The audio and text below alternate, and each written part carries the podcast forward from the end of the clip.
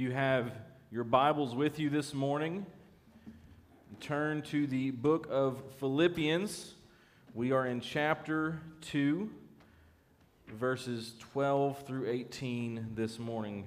Philippians 2 12 through 18. And before we get into this passage, we've been going through the book of Philippians over the past several weeks. And I wanted to go kind of through an overview of where we've been and what before we get into where we are going today. Just kind of some background on the, on the church in Philippi. They were a church that Paul planted on one of his first missionary journeys. As he's going and traveling, spreading the good news of Jesus, he goes and preaches the good news of Jesus in the city of Philippi. And there's believers there, and a church is formed. And, and as they go, as he goes on, he remembers this church and he prays for this church. And this is a letter that he has written to the people in Philippi. And he starts the letter by telling them how grateful he is for the Philippians, how he thanks God for them and their partnership in the gospel. He encourages them that his imprisonment has actually served to advance the gospel, and that is his main concern that the gospel is advanced because we know that Paul is writing this letter from prison.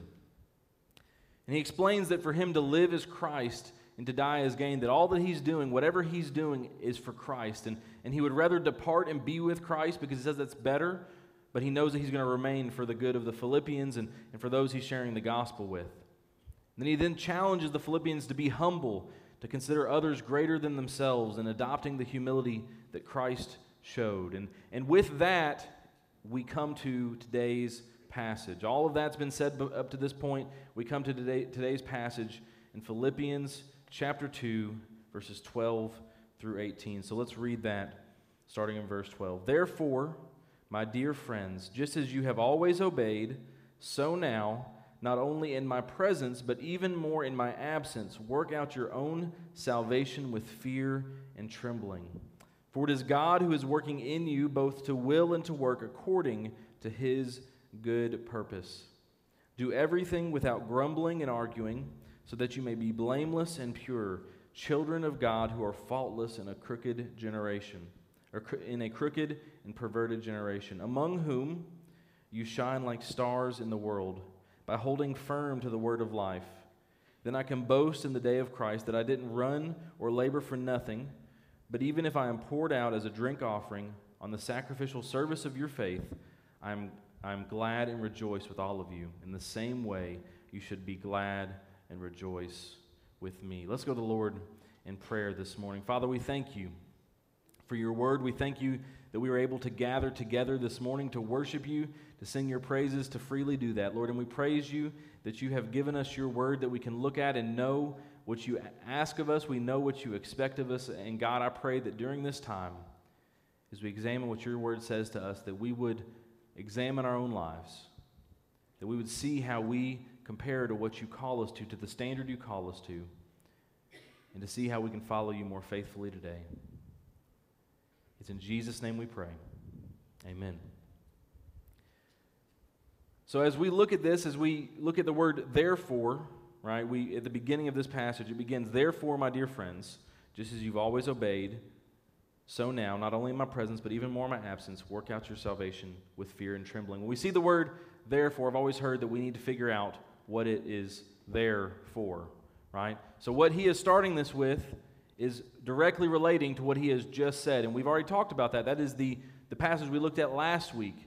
How the, the Philippians are called to imitate Christ's humility, who did not consider, though he was in the form of God, did not consider equality with grasp as, as equality with God as something to be taken advantage of, of, but emptied himself, even by dying on the cross. So as they're called to be humble and they're called to think of others as greater than themselves, to be obedient as Christ was obedient. This is where he tells them, My friends, be just as you've always obeyed, so now, not only, not only in my presence, but even more in my absence, work out your own salvation with fear and trembling. trembling. So we see from this passage, this first part, that our obedience is our cooperation with the working of, working of God. Obedience is the cooperation with the working of God. He commends their obedience and he challenges them to work out their salvation with fear and trembling. So, the first thing we notice is he calls them dear friends. He's not writing to strangers, but people he loves. We've seen that through this letter. He loves them, and he's challenging them. He's encouraging them, says, Hey, you've, you've obeyed always, and I want to con- challenge you to continue to do that, to work out your salvation with fear and trembling. It's an interesting phrase. Work out your salvation with fear and trembling. What does that mean? Does that mean that they're earning their salvation? Does that mean they have to keep their salvation? No, not at all. But what it does mean is to approach our salvation in such a way that it becomes clear that it is authentic, acknowledging its precious nature. That we, when we work out our salvation with fear and trembling, we are approaching it in a way to make it clear that it is authentic, acknowledging its precious nature. There's a, a TV show you may have seen called Pawn Stars, and they go and they take all these things to these people, right? Like, hey, I have the first copy of this book that was a journal uh, of this very famous person. Here you go. I want, I want $10,000 for it, right? What do they do every time someone brings them something like that? I know a person. I need them to come look at it. What are they doing? They're testing the authenticity of what they've been brought. Like if you go to today to somebody, you want to sell some jewelry that, that you have, they're not going to just take your word that you're giving them real jewelry, real gold, real. It's, it's very valuable. They're going to test it. They're going to figure out is, is it authentic? Is there a way we can know that it's authentic? When we work out our salvation with fear and trembling, we are testing and proving the authenticity of our faith. So, how do we do this? Obedience is the process through which we work out our salvation with fear and trembling. There's a similar passage, this one written by Peter in 2 Peter chapter 1 verses 5 through 11. For this very reason, make every effort to supplement your faith with goodness, goodness with knowledge, knowledge with self control, self control with endurance, endurance with godliness, godliness with brotherly affection, and brotherly affection with love. For if you possess these qualities in increasing measure, then you will then they will keep you from being useless or unfruitful in the knowledge of our Lord Jesus Christ.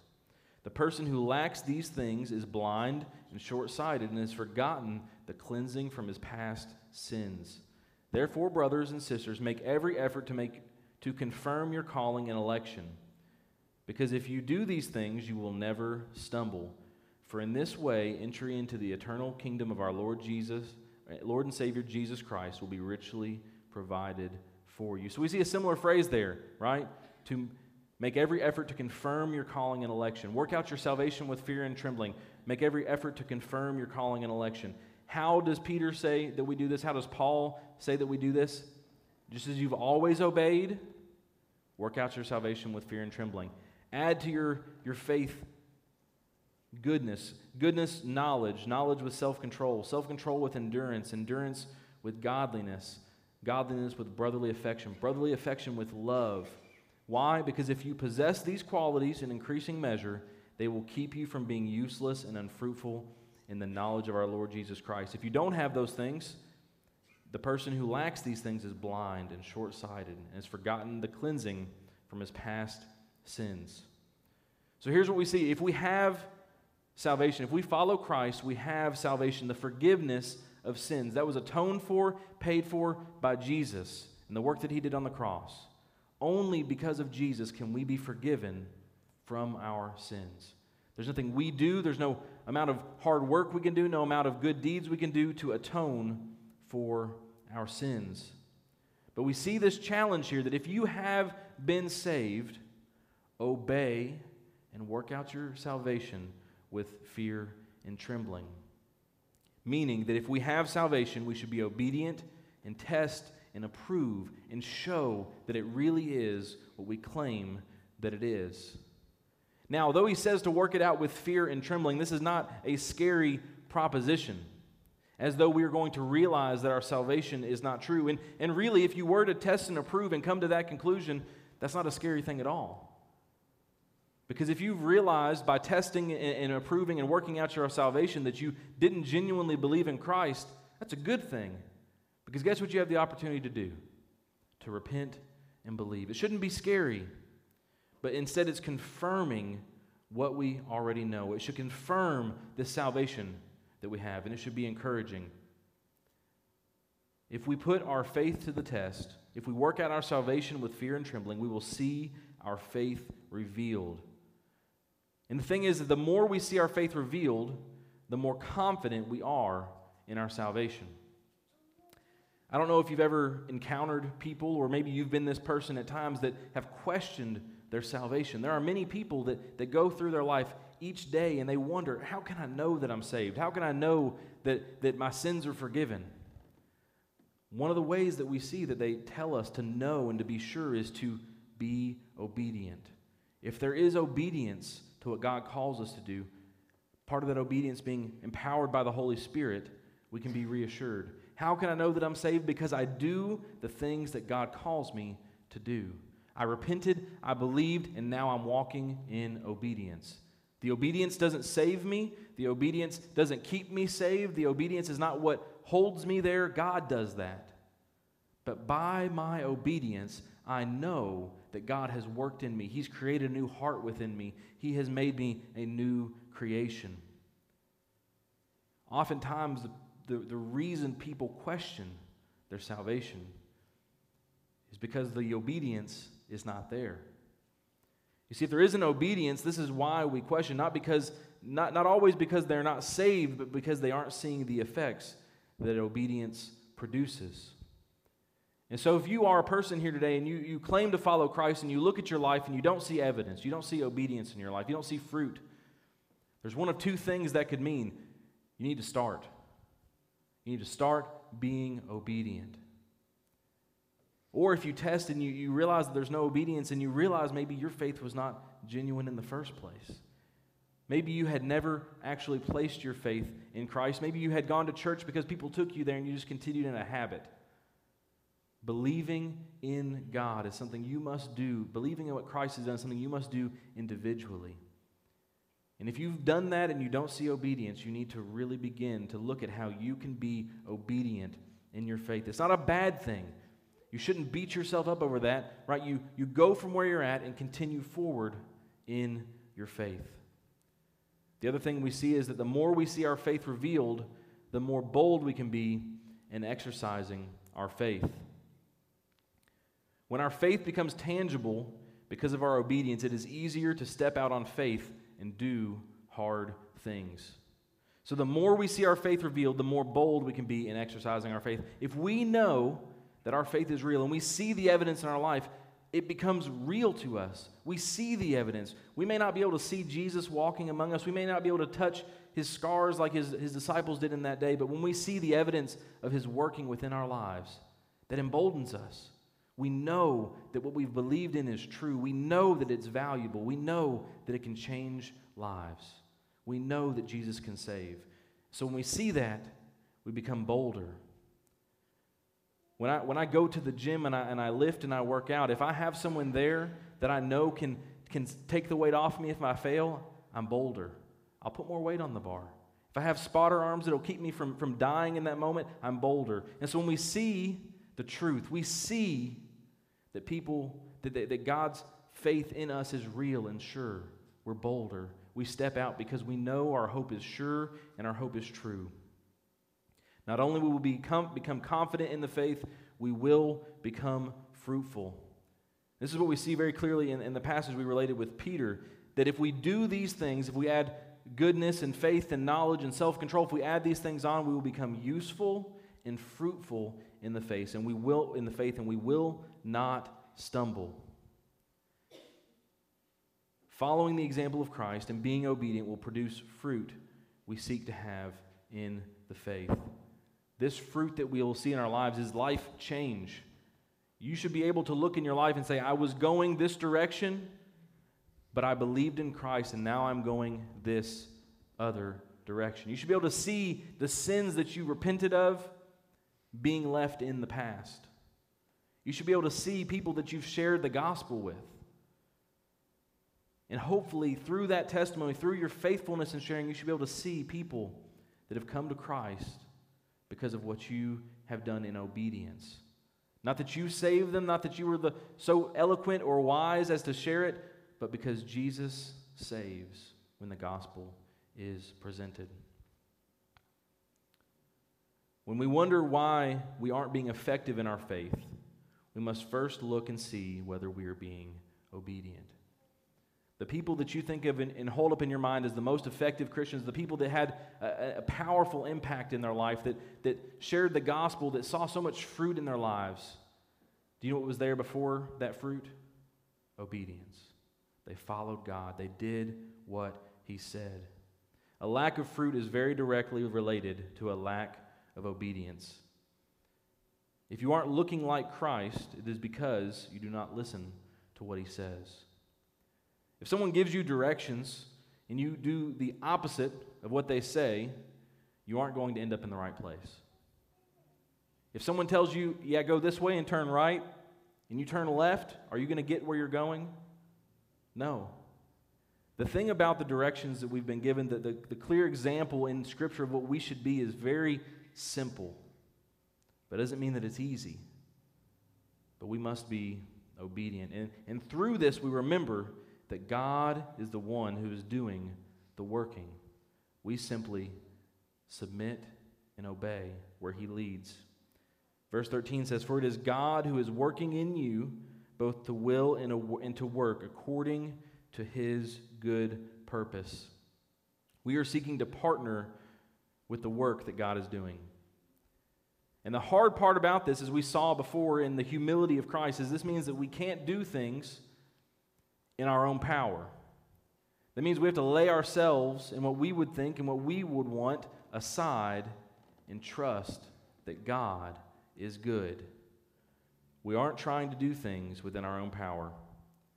Sometimes the temptation is to go slightly in a different direction than what God calls. So it's to slightly alter what God has called us to do in a way that makes more sense to us or that makes it more convenient for us. And this is, I think, the, the contemporary Christian's way of saying, of buying into the original lie. Did God really say? If we add caveats, if we make alterations to what God commands us to do, it's, it's almost like we're buying into the original lie in the garden. Did God really say? Not to eat the fruit or you would die? Did God really say to love your neighbor? Well, we should love our neighbor, but. If, if the word but ever follows a command from God that's clear, that's a problem. We should flee from sin, but. We should care for the needy, but. When we follow God, when we see what He's doing in our lives and in the world, what He commands us to do, the obedience should be unequivocal. We should not get in the way of what God is doing. When we see people that are lost and are dying in their sin, that are, are going a very harsh direction with their life, they're doing things that are difficult. Is the gospel for that person? Absolutely. Can God save that person? Absolutely. And so we can't allow any thoughts of, well, I need to share the gospel, but but not me, not, not right now, not that person, not this time. How can you be obedient to what God is doing? Because that's the encouraging part of this.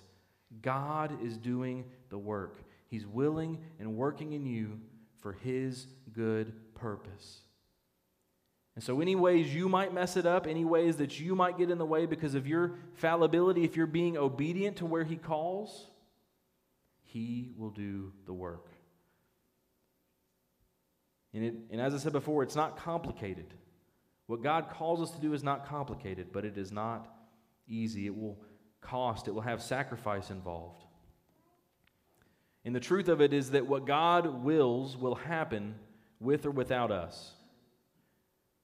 And for our part, we should seek to be as involved in what He is doing in this world as we possibly can. We know the end result.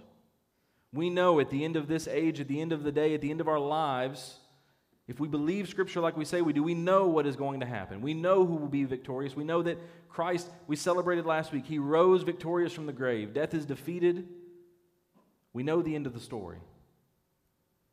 And so, if we're going to live now with that end of the story in mind, where should we align our interests? Where should we align our time? Where should we align our obedience? Should it be with the world? Giving into temptation, going the way we were going before?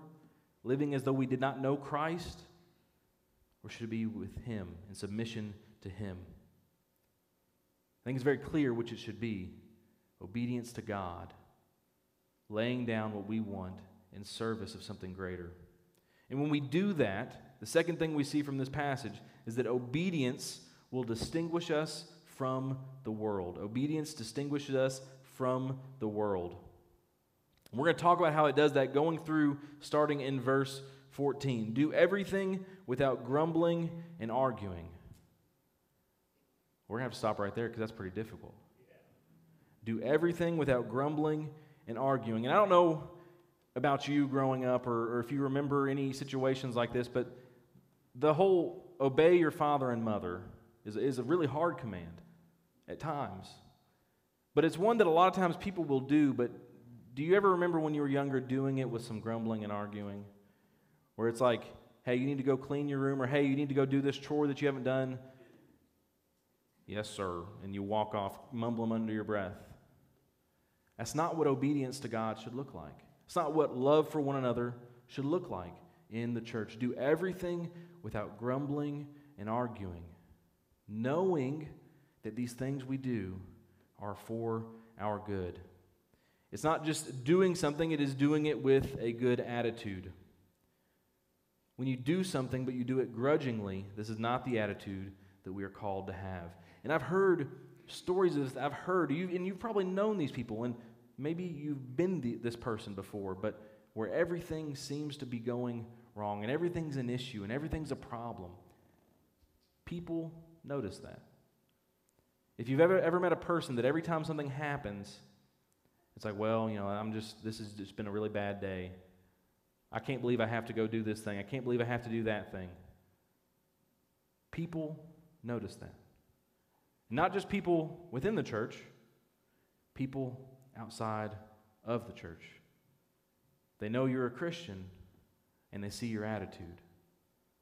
We're talking about how obedience distinguishes us from the world. It's very common, it's very normal to argue, to grumble, to complain. But what do we see? We should be obedient. We should live our lives without grumbling and without arguing.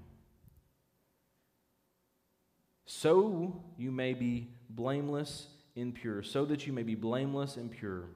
As he has indicated multiple times, and I think if you look at Scripture, it is very clear that the expectation of Christ's followers, the standard that we are to strive for, is perfection. Not that we have to be perfect to be saved, but if we're trying to be like Christ, we know that Christ was perfect. So, Paul expresses we should be blameless and pure. That when we are being sanctified, becoming like Christ, our goal is to be blameless and pure.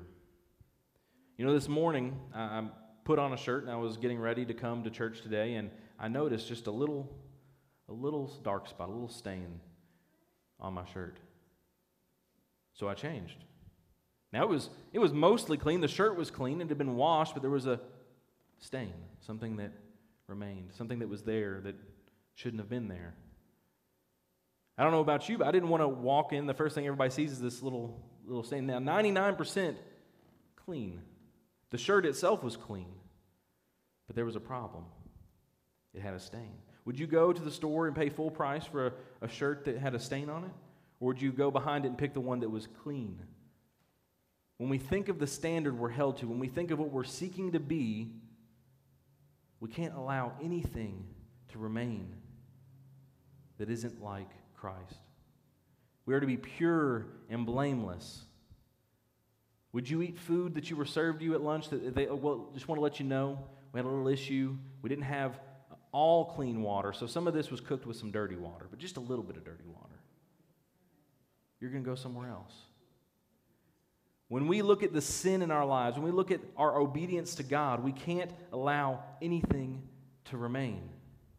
So that we may be pure and blameless. Why?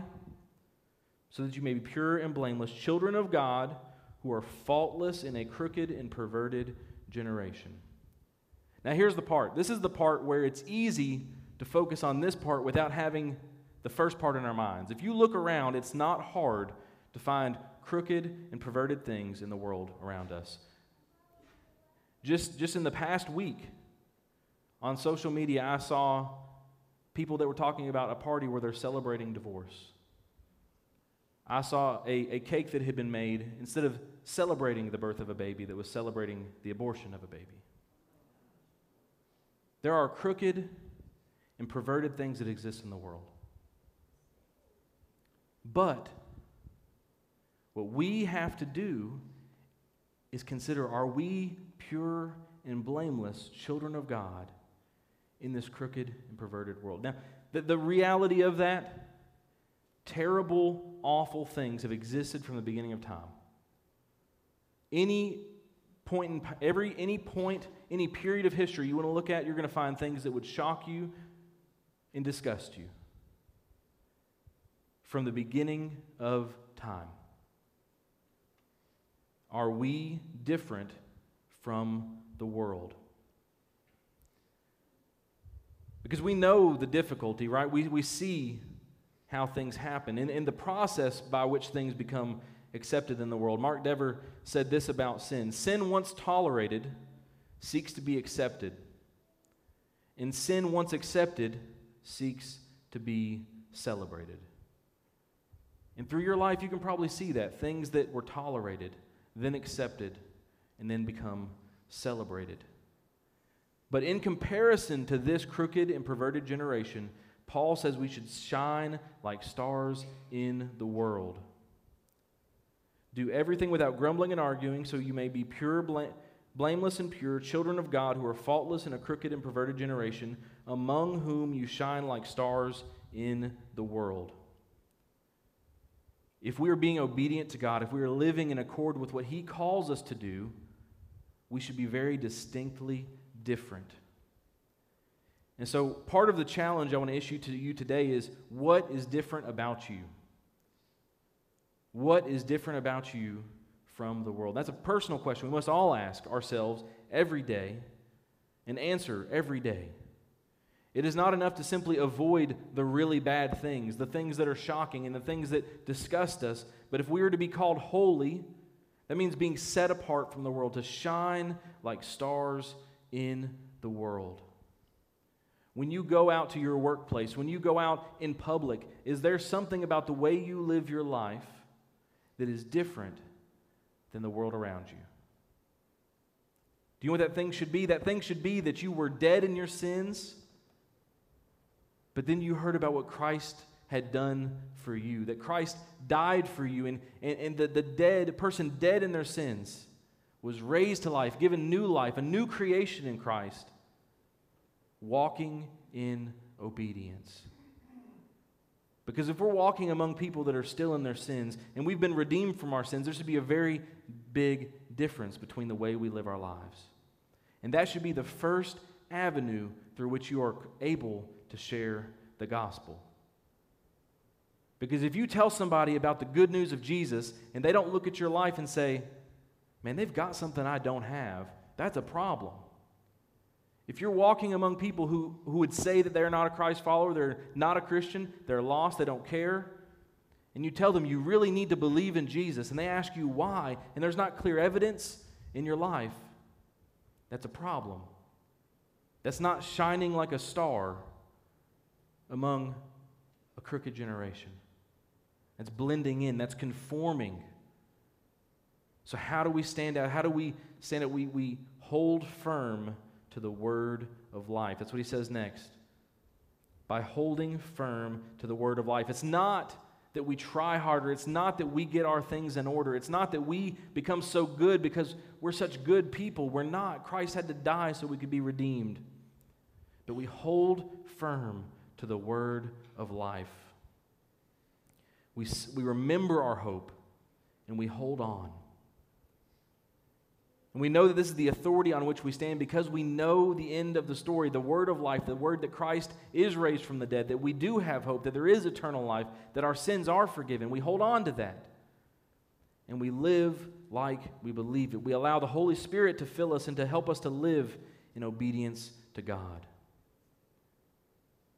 Holding firm, not letting go at the first difficulty. When you have a bad day at work, I hope that your reaction is not to quit your job immediately. You know that there's a reason. You know you need money for your family to live your life, to take care of, to provide. And so you hold firm in those circumstances. When we face difficulty in this world, which we will, Jesus assured us of that. If they hated me, they'll hate you. We must hold firm to the word of life. We hold fast to what we know to be the truth, and we keep moving forward in obedience. Because obedience will lead to our boasting. So, Paul's claim here in, in verse 16 by holding firm to the word of life, then I can boast in the day of Christ that I didn't run or labor for nothing. But even if I am poured out as a drink offering on the sacrificial service of your faith, I am glad and rejoice with all of you. In the same way, you should be glad. You should also be glad and rejoicing with me. So, Paul's saying at the end of his life, and on the day when Christ appears, he can boast and say, I did not labor for nothing. The hardships I faced, the jail time I faced, the beatings I endured, the ridicule I endured was worth it. You want to see the evidence? Look at these Philippians that believed the word of God, that believed and they were saved because of what God has done. He can say that his obedience, he can see the fulfillment of his obedience he can say that he did not live a wasted life. Because at that time, everything else we've done, everything we've accumulated, any regard among men that we have will fade away. And only what we've done for Christ will remain. The Philippians are Paul's fruit and the evidence of his faith lived out. Paul was obedient, and there was fruit from his life. He can say, he can boast that he didn't labor in vain. And the question I want to ask you this morning is what are you boasting in? What are you proclaiming? What are you boasting on in with your life? And Paul, for his part, said in Galatians 6:14, "But as for me, I will never boast about anything except the cross of our Lord Jesus Christ. The world has been crucified to me through the cross, and I to the world." So in this life, Paul says he will only boast in the cross of, of, of Jesus Christ, where where salvation has come, where he will boast only in that because that is his only hope. The only way he will be saved is because of the cross of what Jesus has done. He will only boast about the life in this life about the cross, so that in the, in the next life he will be able to boast about the evidence of the work of the cross. So as he goes, as he moves among people, he boasts about what Jesus has done for him, not what he has done, not his own life, not about his own activities and desires, but what Jesus has done for him.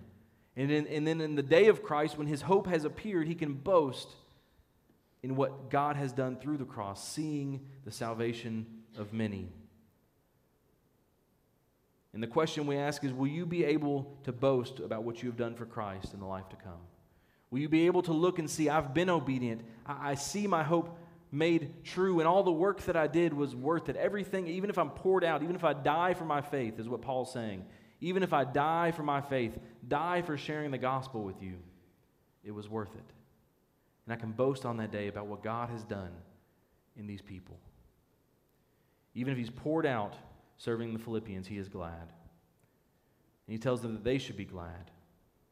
He is living his life with purpose, investing his life in something that matters. If you are obedient to God with your life, you will live a life that matters. You will live a life that leaves a legacy. Do you know how many people in the, in the course of human history have been extremely wealthy, have had power beyond what any of us will ever have in our lives that we don't even know their name? Those things don't remain. The, the pharaohs in Egypt tried to bury themselves with all of their riches and the things for what they viewed the afterlife to be. We don't take those things with us when we go. Paul was building his life based off of what he knew to be true and what he knew, knew to be true about what was to come. If you live your life in a way that matters, you're not going to fear losing it. Can you face the end of your life knowing that you lived a life that mattered, that you did what God called you to do, that you proved your faith to be sure and real and saw the fruit of that proof. You know, this sermon was titled Lights in the World. Uh, and this passage says that we're supposed to shine like stars in this world.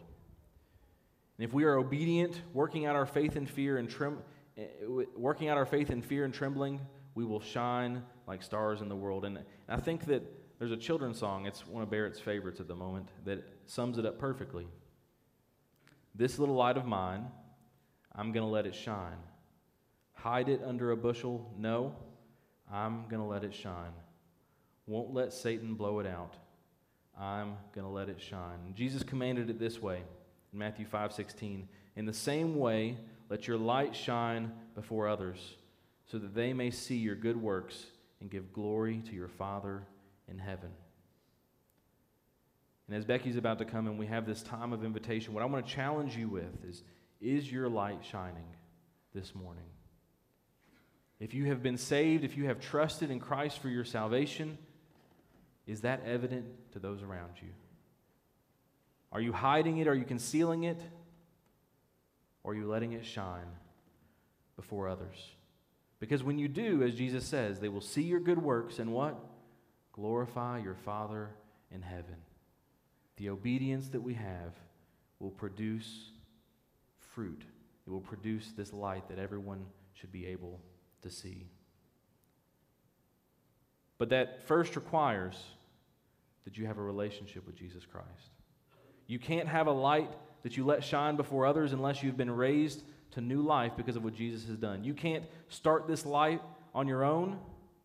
You can't do enough good works to, to produce this light. It's the light of Christ burning within you for the world to see.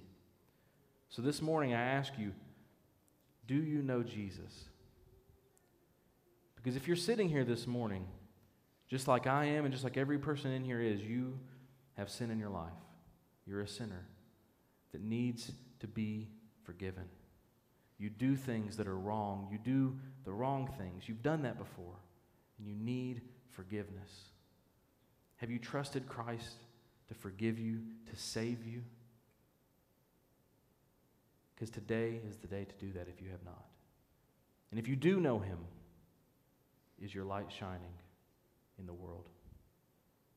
Let's go to the Lord in prayer. Father, we thank you for this day that you've given us, this time we can gather together and worship you and sing your praises. And Lord, I pray that as we come into this time of invitation, that we would reflect upon our lives to see how we are being obedient to you, to see whether we are working out our salvation, to see the, the, the proof, the fruit of knowing you. And God, I pray that if anyone does not know you this morning, that they would turn to you for the first time today. It's in Jesus' name we pray. Amen. The altar is open, and I will be down front if you have any need for prayer this morning.